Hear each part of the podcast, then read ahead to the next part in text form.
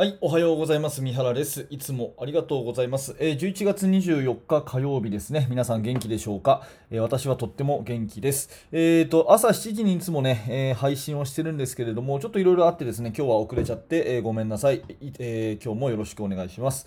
えー、今日のテーマはですね、ハーフコートだけの練習はいいのかどうかっていう話をしたいと思うんですね。えー、ハーフコートの練習。あのまあ、バスケットボールはですね、えー、まあ、いわゆるオールコートのゲームなので、え常にですね、ゲームっていうのは切り替えの連続であると。いうところが大前提にあります、えバスケットボールっていうのはオールコートのゲームであり切り替えの練習であるということが大前提なんですねただ一方でえー、ハーフコートの5対5っていうものの、えー、状況って試合中何よりも多いんですよね。例えばプレスを運ぶ時の状況とか速攻を出す時の状況その回数を数えてみた回数に対してハーフコートでオフェンスディフェンスをする回数っていうのは、まあ、圧倒的に多いはずなんです。うん、感覚的に言うと、えー、90%はもうハーフコートの、え、攻防であるというのは、なんとなくイメージがつくんじゃないかなと思っています。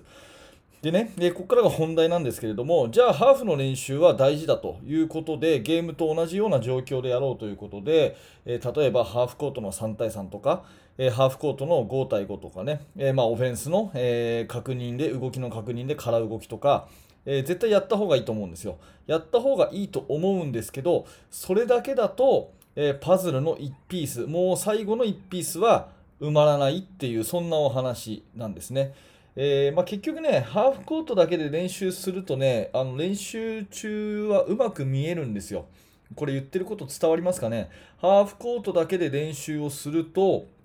オフェンスのフォーメーションとかね、なんかいろいろ、練習、課題、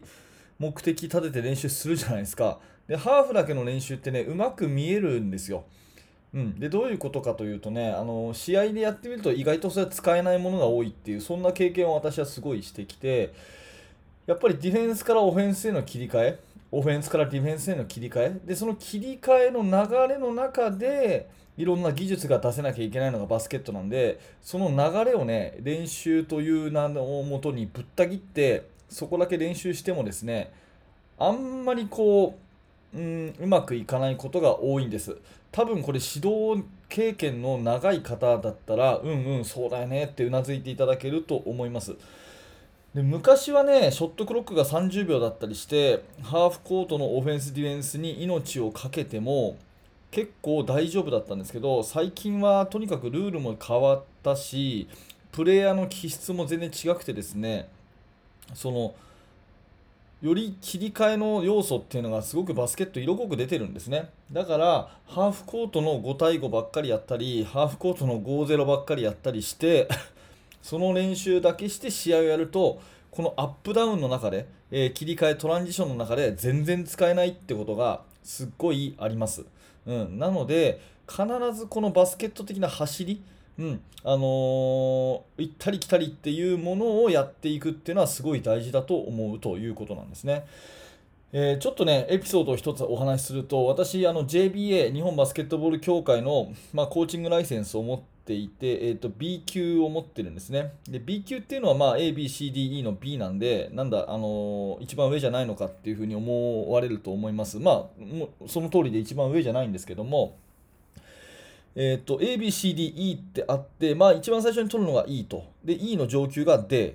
で、自分のところのチームだけを教える上で、えー、一番必要なライセンスで一番上が C ということで、まあ、一般的にはですね C 持ってれば、まあ、もう上級者みたいなそういう感じなんですね。で B はどういう人かっていうと各都道府県の選抜チームを指導できる人を対象にしたライセンスで、えー、誰でも取れるわけじゃなくて毎年都道府県からの推薦でもってね、えー、各都道府県の代表者だけが東京に集まって合宿をして、えー、取るんですね。5日間の、まあ、合宿なんですけど。で、まあ、ちなみにライセンスの A っていうのは日本代表を見る見られるあのライセンス。そして S っていうのが、まあ、B リーグを見られるライセンスということで、まあ、上はあるんですが私はその B を、まあえー、何年ぐらい前かな？5年ぐらい前ですかね？取ったんですね。でその時に5日間の指導者講習があって、まあ、基本的にはね、えー、座学とか実技のを見て、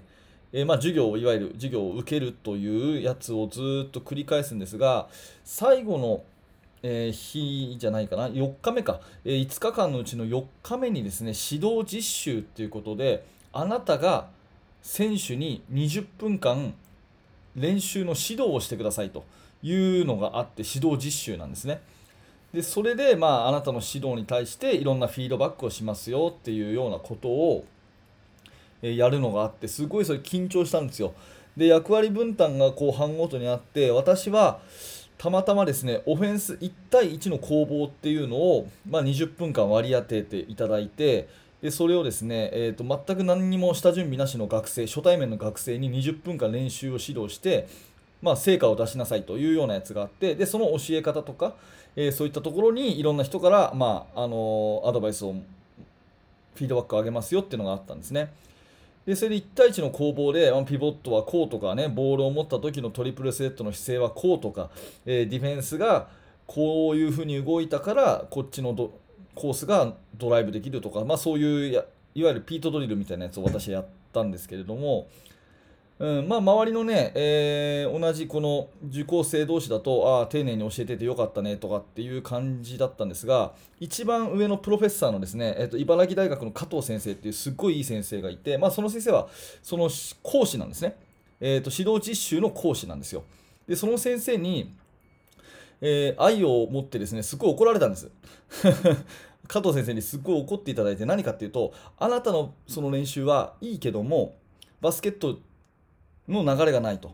要するに1対1の練習だったらディフェンス側とオフェンス側のリバウンドを取るとこまでやらなきゃいけないしリバウンドを取ったらディフェンスは戻るオフェンスは攻めるっていうそのトランジションのところが全然ないからこれだとね、えー、ゲームで使えないですよっていう風にビシッと言ってくれてですねすっごいそれね覚えてるんです。よ本当にありがたくて。だからハーフだけの練習しちゃうとやっぱりそれ使えないっていうのはね上級のねその加藤先生のレベルだと分かってるんですよねきっと。でそれすっごい印象にあって今でもそれは頭の片隅に常にあります。えー、っと話を戻すとですねまあハーフだけの練習とっても大事なんですけれどもそれだけで終わるとですねえー、その最後の1ピースあのパズルのもう1ピースがいつまでも見つからないみたいな状況になるのでぜひ、えーと、切り替え攻守の切り替えの練習を入れるべきだと思うしハーフの練習だけっていうのはうまくなった気がするうまく見えるっていうところがあるっていうのをぜひ覚えておいてくださいとまあ少なくとも私はそんなことを気をつけていますよというお話です。はい、えー、ありがとうございました。このチャンネルではバスケットボールの、まあ、主にね、指導者の目線からですね、えー、いろんなお話をしているチャンネルです。基本毎日更新で頑張っているので、ぜひ明日も聞いてください。えー、チャンネル登録の方もよろしくお願いします。えそしてですね、あの YouTube でご覧の方は、え動画の説明欄開いていただくと、ヒマラヤラジオというもののリンクが貼ってあります。えヒマラヤの方をフォローしていただくとですね、えポッドキャストで全く同じ放送聞けますので、そうすると、えギガ数とかも食わないのでいいかなと思うので、えー、ぜひヒマラヤのフォローの方もお願いいたします。はい、え、今日も最後までご視聴ありがとうございました。三原学でした。それじゃあまた。